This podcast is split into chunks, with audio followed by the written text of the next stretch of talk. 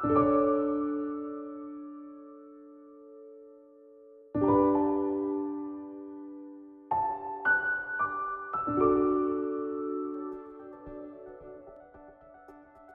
er synestesi? Hvorfor er det interessant at udforske, og hvad kan fænomenet sige om vores allesammens erkendelse af verden? Det er noget af det, du kan blive klogere på i dette afsnit af Refleksionstid på Aalborg Universitet. Normalvis tænker vi ofte, at verden ser ud på en bestemt måde, og at vores medmennesker også oplever og sanser denne verden som vi selv. Men når vi kigger på fænomener som synestesi, så er det et noget anderledes billede, der tegner sig. Jeg har talt med Thomas Alrik Sørensen, lektor på Institut for Kommunikation og Psykologi, om hvad dette besynderlige, men meget interessante fænomen indebærer. Mit navn er Anders Jensen, og du lytter som sagt til Refleksionstid på Aalborg Universitet. Ja, velkommen til øh, Thomas Alrik Sørensen. Du er øh, lektor på Institut for Kommunikation og Psykologi og øh, tilknyttet Center for Kognitiv Neurovidenskab. Tak fordi du vil være med i dag. Det skal jo handle om øh, synestesi i dag. Øhm, men inden da kunne det være godt lige at snakke lidt om, hvad det er, der sker på det her forskningscenter. Øh, kan du ikke prøve at fortælle om, hvad det er, I arbejder med, sådan mere generelt måske? Jo, det kan jeg godt. Så øh, vi sidder jo på øh, psykologi, og øh, vores interesse er, øh, hvad skal man sige, øh, groft øh, sagt øh, hjernevidenskaben øh, og hvad er det for nogle funktionelle øh, aspekter, som øh, ligger øh, til øh, vores hjerne, som ligger til grund for vores, øh, vores adfærd. Og noget af det, der ligesom er paraplyen for vores interesse, det er, hvordan information fra omverdenen det bliver øh, indkodet gennem sanserne og tolket af, af hjernen og bliver sådan en perceptuel oplevelse, som så bliver læret i hukommelsen. Og så er vi også meget interesseret i, hvordan de her minder eller tidligere erfaringer, vi har haft med, med verden, de går ind og påvirker og former den måde, vi så øh, hvad skal man sige, tolker de her omgivelser på, altså den her sansinformation, vi får ind. Så der har vi en række forskellige øh, fokusområder på projektemner, som, som vi kigger øh, ind til. Noget er, er hvordan øh, sådan noget som ekspertise, det går ind og så påvirker den her processering et andet område er det, som vi skal øh, have som hovedemne her i dag, øh, den her lidt atypiske perceptuelle oplevelse, synestesi, og så har vi også nogle lidt øh, kliniske interesser, hvor vi er interesseret i for eksempel, hvordan øh, sådan noget som afhængighed det går ind og, og påvirker os, og også forskellige former for hjerneskade, hvordan vi kan undersøge og udrede det, og ultimativt, hvordan vi kan genoptræne det. Så vi har et ret bredt fokus omkring det her samspil, der er mellem perception og hukommelse. Og der går en masse hvad skal man sige, tilknyttede øh, kognitive funktioner ind, som opmærksomhed og så videre. Når det så skal handle om synestesi, mm. øh, det er måske et begreb, som der er mange, der ikke kender øh, overhovedet. Hvad, hvad betyder synestesi? De fleste kender nok øh, anestesi. Det er jo et andet ord, der, der kommer fra, fra græsk, ikke? Øh, og det betyder uden sansning. Vi kender jo også den her øh, øh, syn fra andre ord af, så når vi taler om synestesi, så, så betyder det egentlig bare samsansning. Og øh, det har været brugt om en række forskellige fænomener, men når vi taler om synestesi, så er det øh, et atypisk øh, perceptuelt fænomen, som vi finder i øh, en lille andel af normalbefolkningen. Typisk så er det om, estimeret til at være omkring 1 ud af 23 personer, som øh, har det her øh, synestesi. Hvad er øh, synestesi så? Øh, jo, synestesi eller samsansning, det er, at øh, man har en sansekvalitet tilknyttet en sensorisk oplevelse, som ikke normalvis øh, hvad hedder det, er naturligt sammenkædet. Og det kunne være sådan noget som, at en ugedag for eksempel har en bestemt farve, eller bogstaver har en bestemt farve. Så for en øh, farve, der kunne det være, at, at når de ser øh, bogstavformen for et A, så selvom at A'et er, er skrevet med ganske almindelig sort farve på en hvid baggrund, jamen så vil de også måske have en øh, klar oplevelse af, at det her A faktisk er rødt, B måske er blåt osv. Øh, og det er et meget heterogen fænomen, så de her associationer kan gå på tværs af mange forskellige kategorier det er en af de øh, mere sædvanlige former for, det er jo stadig ikke sædvanligt øh, at have den her synestesi, men det er mere sædvanligt at have de her, den her sammensansning af bogstaver har en farve. Noget jeg også kunne læse mig til var, øh, at man havde en idé om, at øh, smag havde en form, Ja, så der findes, der findes eksempler på, men, men de er noget mere sjældne. Sytovik øh, har blandt andet beskrevet en, øh, en person, for hvem at, at geom, eller hvad skal man sige, smags øh, oplevelse, de havde geometriske former. For eksempel, at en kylling øh, kunne være for, øh, hvad hedder det, stikkende i smagen, og derfor så kunne man jo ikke servere det for sine gæster. Der er også andre sådan øh, halveksotiske fænomener, som er kendte fra sådan øh, case-beskrivelser, som for eksempel James Warnerton, som er formand for Synestesiforeningen i, øh, i England, øh, og øh, han blev måske særlig kendt her for et par år tilbage, da han øh, i samarbejde med en af deres aviser udgav et kort over den øh, undergrunden i London. Så han bor i London. Øh, men det han har, det er, at han har øh, smagsoplevelser for ord. Det vil sige, at når han kommer ind på de her undergrundsstationer, så, og han så ser det her navn på stationen, ikke, så vækker det med det samme en klar smagsoplevelse hos ham. Og det vil sige, at når han kommer ind på Tottenham Court Road, det kan han rigtig godt lide, fordi det har sådan en god morgenmadsmag af æg og bacon og, og, og så videre. Øh, og, han har også de her teksturoplevelser med af den her øh, sprøde bacon, som, som bliver spist. Og så er der andre stationer, han ikke er så begejstret for, som for eksempel Bond Street, hvor at øh, det for ham øh, smager lidt ligesom, øh, at man har indåndet en ordentlig dosis hårlak. Og det kan man jo godt øh, forestille sig, at øh, det er øh, en, en lidt træls øh, station at så komme ind på.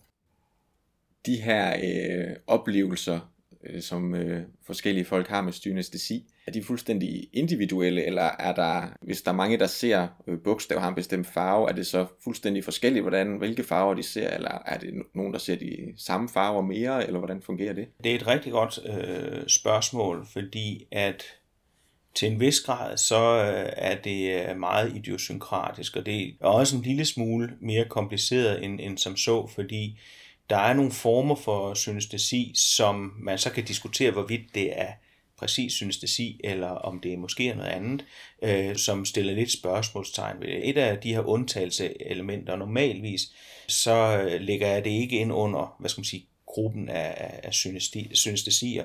Det er sådan noget som øh, spejlberøringssynestesi. Det er folk, som har en øh, decideret, hvad skal man sige, øh, fysisk oplevelse af, af, af berøring. Så, så øh, når vi ser, øh, eller når de ser en, en person på, på tv måske, der bliver berørt på kinden, så har de det som om, at der er en, der stryger dem over kinden. Øh, Øh, og grunden til, at jeg ikke normalt lægger den med i de her samme grupper, og jeg tænker, at det måske er noget andet, der er på spil her, det er fordi, at det er ikke så idiosynkratisk, som, som de fleste andre synestesier. Det er nemlig enten den samme side af kinden, eller den modsatte kind. I, så der er bare sådan en, en spejling. Så, så man kan sige, den bryder faktisk med, med den her idiosynkrati, som vi ellers ser, eller synkrasi, som vi ser i, øh, i, øh, i, i fænomenet. Når vi taler om, om øh, farveassociationer for bogstaver, eller ugedage, eller hvad nu er, så virker det meget, meget individuelt, hvad det er for nogle tilknytninger, man så har lavet. Det sagt, så ved vi også fra for eksempel Witcher of Whenever, at øh, nogle synestetikere, de tager de her associationer op for omgivelserne. Så oprindeligt har de formentlig haft en eller anden sammenkædning. For eksempel nogle farvede bogstaver, man har leget med som barn. Og det har så dannet sig grundlaget for, at man har fået de her tilknytninger senere hen jeg tror da, at de, de fleste kan nok øh, genkende, at man har en eller anden oplevelse af, det er jo sådan empati nærmest, hvis man ser et eller andet, så kan man godt få en fysisk øh, reaktion på det selv. Men der er det sådan noget andet ved det her øh, spejlsynestesi, hvor det er en direkte, ja. øh, altså ja, det, det, direkte det, overført det, nærmest. De, de beretter, at det er, det er ubehageligt. Altså, altså se en gangsterfilm med en, der får klippet fingeren over, det er jo for de fleste også ubehageligt. Men, men for en, der har berøringssynestesi, der er det øh, ret ubehageligt. Så de har en anden indlevelse i det, og jeg tænker også, at det nok nærmere er relateret til en eller anden form for øh, empati, øh, end, end måske de her andre typer af synestesiklasser. Men som man også kan høre, ikke, så er der, jo, der er jo virkelig en bredde i det. Det kan være associationer til lyde også. Det kan være bogstaver, som har en bestemt personlighed, så det kan også være mere abstrakt form end en sådan rent perceptuel eller, eller sanselig øh, kvalitet, de har. Øh, og de vil alle sammen blive klassificeret som, som synestesi. Noget af det, som er måske det centrale, når vi taler om synestesi, det er, at de her øh, tilknytninger, man har, de er forholdsvis robuste over tid. Så det vil sige så, at, at hvis jeg har en oplevelse af, at A'et er rødt og B'et er blåt for eksempel, jamen så er det konsistent over tid. Så det er for det første en perceptuel oplevelse. Vores synestetikere de vil fortælle om, at, at de ser jo farven. Nogen vil sige, at de oplever det mere som noget, de ser for deres sådan indre øje, men det bliver beskrevet som en, en perceptuel fænomen. Vi har for eksempel et, et eksempel med øh, en synestetiker, som også havde, at hun oplevede øh, ikke bare, at tal havde en bestemt farve, men også, at de havde en, øh, en bestemt størrelse. Og når hun talte om øh, de her tal fra 1 til 9 for eksempel, så vil hun typisk beskrive øh, øh, femtal som sådan et, et rart, stort, orange tal, hvorimod øh, sekstal, det var virkelig irriterende, det var sådan lille, gråt og, og svært at se. Så det er helt klart, at hun har en, en perceptuel repræsentation i det, og også en repræsentation, som er anderledes end det, vi normalvis associerer med relationen mellem 5 og 6, nemlig den numeriske hvad skal man sige, værdi af tal, hvor 6 er større end 5. Når man ser hende for eksempel tegne de her talrækker, jamen så kan man også se, at det er jo, altså hun tegner femtal som et meget stort orange tal, øh, og sekstal er sådan et lille gråt og lidt vanskeligt at se. Så vi har det her med, at det netop er det her perceptuelle fænomen.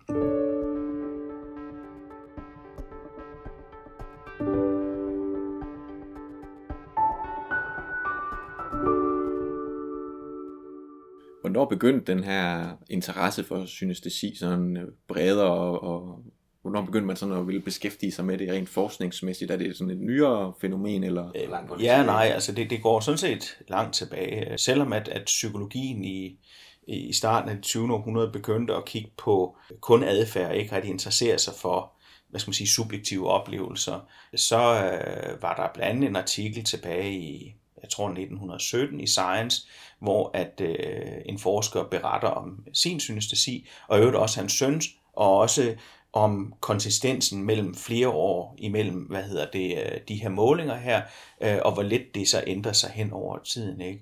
Vi ved også fra sådan anekdotiske fortællinger omkring for eksempel øh, kunstnere og så videre. En kunstner som Kandinsky skulle efter sine have, have været synestetiker, og skulle ligesom have lagt grundlaget for de her farveteorier, han havde omkring farver og former. Så det er noget, der har eksisteret i lang tid som sådan, ikke? men det er nok først inden for de sidste øh, til 20 år, der sådan øh, er kommet et meget stort fokus på, på eller sådan genoplivning af, af det her forskningsfelt, og der sidder nogle meget stærke grupper rundt om i, øh, i verden nu her, og, og har det her som deres hovedområde. Øh, og noget af det, der, der måske er, er med til øh, til det i dag, er selvfølgelig nogle landevindinger øh, inden for, for det teoretiske felt, men jeg tror også, at nogle af de metoder, vi i dag har i forhold til at undersøge hjernen, de har hjulpet med til at prøve at så se, om vi kunne blive klogere på, hvordan skal vi forstå det her øh, fænomen her. Noget af det, jeg kunne forstå, det var, at der også er sket en udvikling i, hvor mange folk, der har synestesi, enten fordi at der er flere, der har fået det, eller fordi at man er begyndt at fokusere mere på det senere hen. Jeg tror ikke, det er så meget fordi, at der er flere, der har synestesi i dag end tidligere.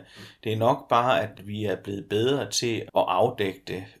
Mange gange har det jo været sådan lidt vanskeligt at så finde ud af, fordi det er jo ikke en sygdom, så vi kan ikke gå ind på et hospital for eksempel, eller et eller andet sted, og så rekruttere folk, som har synestesi. Og det gør jo, at, at det, det er vanskeligt. Det er her, hvor vi ligesom anekdotisk finder ud af, at folk har fundet ud af, at, at det ikke er alle, der sanser, øh, hvad hedder det, at, at, at ugedage for eksempel har farve, eller hvad det nu kan være. Og rigtig mange synestetikere kan jo også rende rundt og have synestesi, uden at være klar over, at de har synestesi. Det er først, når de ligesom møder et eller andet i omverdenen, altså hvor for eksempel, at, at de kan sige til mig, jamen øh, vi skal nok ikke gøre det en tirsdag, fordi det er jo en blå dag, eller sådan noget, så siger jeg, blå dag, hvad snakker du om? Mm-hmm. Øh, det er jo først i den situation, at man, at man faktisk lærer det og, og der tror jeg, at noget af det, der er sket, det er blandt andet, at øh, sådan en øh, forsker som Julia Simner fra Sussex University og øh, øh Angela Bain, de har, de har været ude og lave nogle ret imponerende øh, studier, hvor de simpelthen går ud og så bare spørger skolebørn om og så farve bogstaver og så ser de, hvor konsistent farver de her bogstaver. Og der er en andel, der lader til at farve dem øh, mere konsistent end andre. Det er ikke noget, der sådan kan relateres til, at det er dem, der har bedre hukommelse, de kan bare huske, hvad de gjorde tidligere bedre end den anden gruppe. Så, så det er formentlig nok de her øh, folk, som øh, går ud og, og har synestesi. Og noget af det ekstra interessante ved det, det er faktisk, at i omkring 96 for eksempel, så øh, var øh, forskere som Simon Baron Cohen for eksempel ude og, øh, og foreslå, om der er et genetisk komponent, fordi når vi så, de folk, vi så så, ikke, det var primært øh, kvinder, så der er en meget større andel af kvinder, som, øh, som lader til, eller lod til at have synestesi. Men det er noget af det, som øh, Julia og Angela begyndte at sætte spørgsmålstegn ved, når de gik ud og, og spurgte de her skoler havde, fordi der kunne de se, at der var faktisk ikke nogen forskel på kønsfordeling. Så det man måske kunne forestille sig, det var, at der er måske en kønsforskel i, øh, hvor meget mænd og kvinder taler om deres oplevelser. Mm.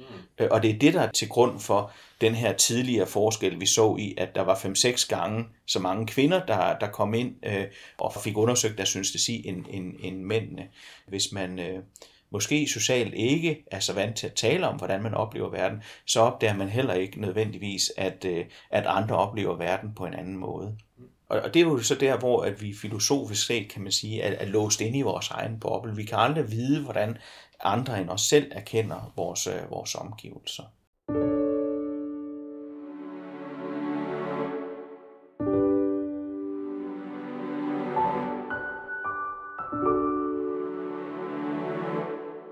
vi er jo meget interesseret i netop det her med øh, at forstå lidt mere omkring de her individuelle forskelle, hvor synestesi er jo et aspekt, som øh, er super interessant, fordi for øh, rigtig mange af os, så, så tænker vi, men hvorfor delen skulle vi opleve, at bogstaver har en bestemt farve, eller, eller øh, ugedage har en, en særlig øh, form osv. Udover i hvert fald noget, som måske er meget alment, at, at, at det er en lige linje, eller hvad det nu kan være, eller et år, der er cirkulært, eller sådan noget ting. Men vi har jo øh, i takt med, at, at vi interagerer med omgivelserne på, på en, en given måde øh, i et givet samfund, så har vi også nogle måder, hvor at, øh, at den her information ligesom bliver lagret på. Og, og, og indimellem, så kan vi jo se de her associationer i, i, i nogle lidt sådan atypiske elementer, som har lidt en snært af synestesi, hvor uden dog at helt være det, man har haft nogle diskussioner om det her fænomen, om de her tværmodale associationer, om det kunne være sådan en mild form for synestesi. Men det er nu nok stadigvæk sådan, at, at, vi behandler de to som separate fænomener. Men vi kan se det meget bredt i, i, i befolkningen. Ikke? Hvis vi tager og spørger folk om øh, mørk chokolade er mere kiki eller buba end lys chokolade for eksempel, jamen så vil folk for eksempel nok tendere til at så sige, at øh, den lyse chokolade, den er nok mere buba, og den mørke chokolade er nok mere kiki. Det samme kunne man øh, stille øh, et lignende spørgsmål omkring en citron for eksempel, hvor at hvis vi spørger om citron er en hurtig frugt eller en langsom frugt, så vil de fleste nok alligevel, og der kan øh, lytteren jo sidde og selv tænke, hvad de, hvad de har umiddelbare associationer, men de fleste de vil nok øh, sige, at øh, den er hurtig. Men der er ikke noget, øh, der ligger i, at mørk chokolade skulle være bestemt kiki. Det er jo bare sådan en arbitrær kategori, vi har tildelt. Der er heller ikke noget i, øh, i citroner, der gør, at de skulle være umiddelbare hurtige. Men alligevel lader vi til at så have de her øh, associationer, som vi knytter til, til nogle af de her fænomener her det viser jo, at det ikke blot er øh, de her synestetikere, som har en særlig måde at, at opleve verden på, men også alle sammen, der har en særlig måde at opleve verden på. Og jeg tænker, et eksempel, som jeg indimellem fremhæver som, som et ret godt eksempel, fordi det øh, gik viralt på de sociale medier, det var den her kjolegate-sag, der var for nogle år tilbage, og det var jo, øh, øh, hvad hedder det, en kjole, som, øh, som var stribet, hvor at, øh, jeg tror det var Cecilia Bliksdal, der skulle til hendes øh, datters bryllup, og så har hun taget et billede og sendt af den her kjole til datteren, og, øh, og datteren hun øh, har så brokket sig sikkert over den her kjole her, og sagt, hvordan kan du øh, finde på at tage hvid og guld på til mit bryllup, øh, det er skulle være bruden og så videre, og så har hun tænkt, hvad snakker hun om, fordi hun har altså stået og kigget på en kjole, som var blå og sort. Det her billede, det begyndte jo så at, at, at gå viralt, som jeg sagde, øh, og det interessante var, at øh, cirka en tredjedel af os, vi ser faktisk billedet forkert. Og jeg ser stadigvæk den dag i dag det her billede som om, at kjolen er, er hvid og guldfarvet, hvor at øh, omkring to tredjedel, de ser den rigtigt. Der er også en lille andel, som ser nogle helt andre farver, men typisk deler folk sig i de her to øh, grupperinger, og de ser den altså som blå og sort, og man kan sige, det der måske er særlig sjovt lige ved det her billede her, det er jo, at hvis vi stiller hvid og guld over for blå og sort, så vil de fleste nok øh, ikke hævde, at, der, at det er nemt at forveksle de to farvekombinationer med hinanden. Og alligevel så gør vi det, når vi ser på det her billede. Men det der er ved billedet, det er, at øh, billedet er blevet taget med nogle forskellige lyskilder på, og der skal vi jo huske på, at når vi ser noget, så får vi ikke, øh, hvad skal man sige, vi har ikke verden repræsenteret fuldstændig som den er. Vores hjerne laver en tolkning på den. Og alt efter hvordan vi tolker de her lyskilder, så betyder det, at vi enten skal fjerne noget blåt lys fra den sansinformation, der kommer ind, eller ikke skal. Alt efter om den her kjole den står i skygge eller ej. Så i forhold til den tolkning, vi lægger ned på det, så har kjolen en, en bestemt oplevelse af farve. Og selv sådan en som mig, der har, faktisk har set kjolen i virkeligheden nu her, øh, fordi jeg interesserer mig for netop øh, synet og, og, og perception, så jeg har set den på et par konferencer efterhånden. Og selvom jeg ved, at kjolen er blå og sort, og hvordan den ser ud, så stadigvæk, når jeg ser det her billede her, så har jeg en klar øh, tolkning af, at øh, den er hvid og guldfarvet. Og det viser lidt omkring, at det vi formentlig gør, eller det vi er meget afhængige af, det er, at i takt med vores udvikling, der øh, opbygger vi forskellige perceptuelle strategier i forhold til at så løse den øh, udfordring, hjernen har. Og det er at finde ud af, hvad hulen foregår der omkring os, øh, hvor er jeg henne, øh, og, og, og så videre. Og de her forskellige perceptuelle strategier, der kan vi jo vægte forskellige ting. Og det er noget af det, vi tror, der, der faktisk sker ved sådan noget som synestesi, øh, at det faktisk egentlig er, øh, Øh, at man har startet med at vægte nogle bestemte måder at processere information på. Og fordi man er blevet ved med at gøre det, så øh, er det blevet forstærket, og, og derfor så har man reelt set ikke bare, at man associerer en farve med et, et bogstav, for eksempel, hvis det er det, øh, vi taler om. Men at, at den her processering gør, at vi også tolker, at, at bogstavet rent faktisk har den her farve her. Så det er øh, noget, man har lært, synes det sige, på den måde, eller hvordan? Det, øh, det vil jeg i hvert fald hæve det, men derved ikke sagt, at alle bare kan få synestesi. Det kan godt være, at øh, det er et bestemt tidspunkt i ens udvikling, man skal lave de her associationer. Det kan være, at man skal have en bestemt genetisk profil, altså et biologisk, hvad skal man sige, prædisponering for at så kunne, kunne, øh, kunne udvikle det. Vi ved, at der har været lavet en række studier, hvor man har forsøgt at træne voksne til at få synestesi, og, og det, der er ikke nogen af de studier, der har øh, rigtig øh, haft super meget succes. Man har sådan fået nogle tenderende effekter, men, men ikke noget, hvor det har været overbevisende, og slet ikke noget, hvor at det har været øh, holdbart over tid. Så det her var noget af det, vi faktisk øh, egentlig lige nu øh, er i gang med et projekt fra det Fri Forskningsråd, hvor vi prøver at kigge på, på relationen imellem det her med ekspertise og, og, og, og så synestesi, for hvor meget kan de her to øh, fænomener kædes sammen. Men det kan sagtens være, at man er nødt til at have en bestemt genetisk profil for at danne de her associationer. Det kan vi ikke, selvom vi kan pege på, at man kan trække de her associationer ud fra omgivelserne, for eksempel gennem øh, farvede køleskabsmagneter, så, så, så, så kan det godt kræve nogle andre øh, aspekter også, øh, før at man faktisk får synstesi. Er det et bestemt øh, tid i ens liv i barndom, hvor man skaber nogle, er det nogle grundlæggende kategorier, eller noget, der skal, der skal skabes på en bestemt måde? Noget af det, vi har været øh, meget interesseret i her på det sidste, det er at kigge på netop det her med øh, farver og bogstaver. Og vi skal selvfølgelig passe på, fordi det er jo også noget af det, vi nemt kan undersøge, så vores metoder dikterer på en eller anden måde måske lidt det fokus, der er på, at rigtig mange har øh, farver tilknyttet øh, til, til bogstaver. Men det vi sådan har været meget nysgerrige på, det er hvorvidt at synestesi måske kan være noget, der er, er kommet i pres fra omgivelserne på et lidt atypisk tidspunkt. Øh, og det jeg mener med det, det er, at øh, når vi, øh, vi vokser op, jamen så interagerer vi jo med omgivelserne, og vi lærer en hel masse om kategorier.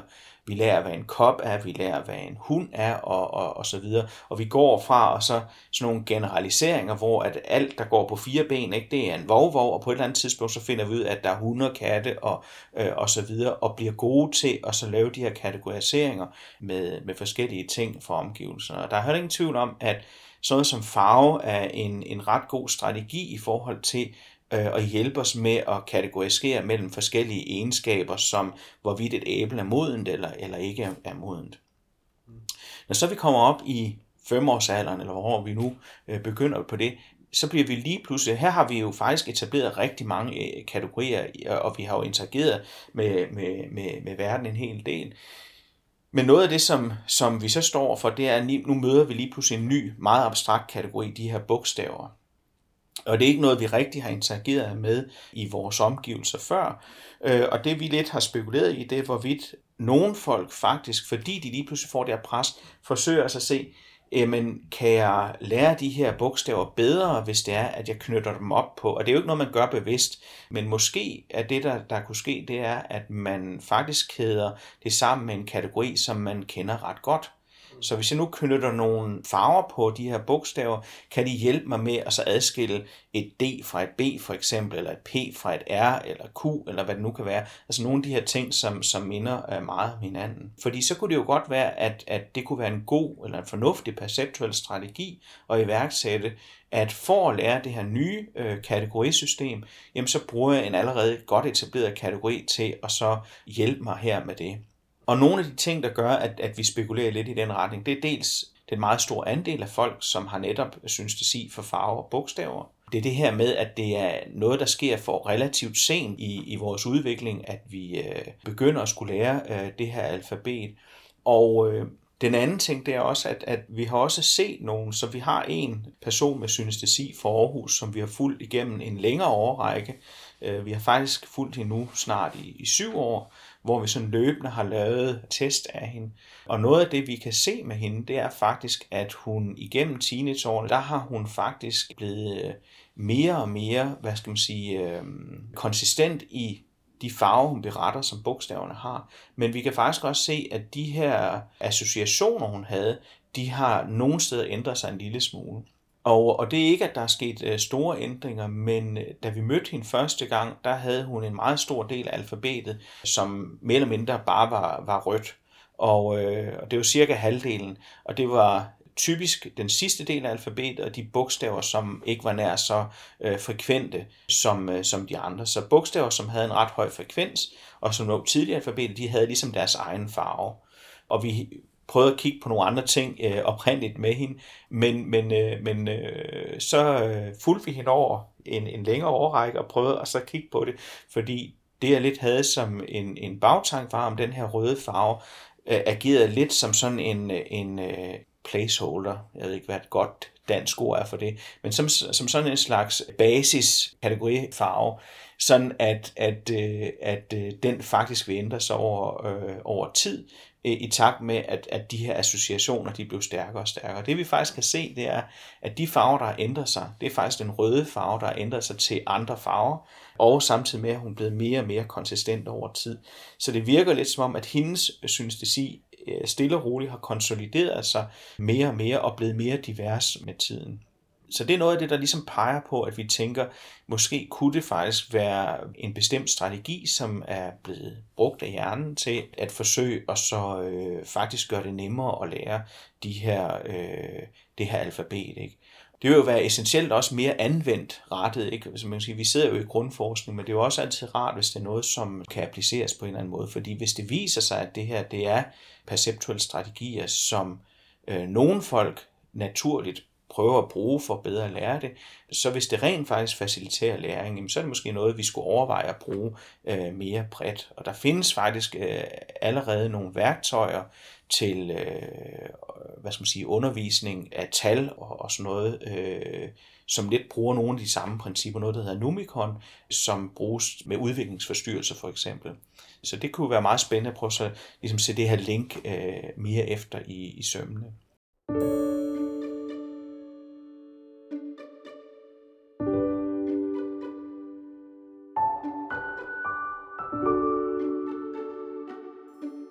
Men det, jeg synes, der er øh, måske noget af det mest centrale og, og interessante ved den forskning, som, øh, som vi laver i dag, dels synes det sige forskning, men også når vi kigger på det her med ekspertise, det er, er rent faktisk, øh, hvor forskelligt vi, øh, vi hver især oplever verden. Ikke? Og også hvor overrasket vi bliver lige så snart, at vi bliver konfronteret med, at folk oplever den på en anden måde.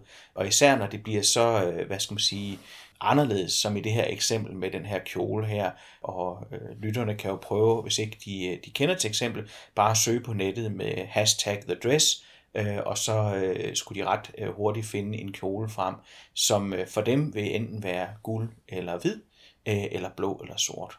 Øh, og det er noget af det, jeg tænker, der er rigtig spændende, altså prøve at finde ud af, hvad er det for nogle Øh, ting, der gør, at vi har de her forskellige oplevelser, og også prøve at øh, selvfølgelig formidle, at vi, øh, vi måske har en øh, mere individuel måde at opleve øh, vores omgivelser på, end vi normalvis går og antager i vores dagligdag.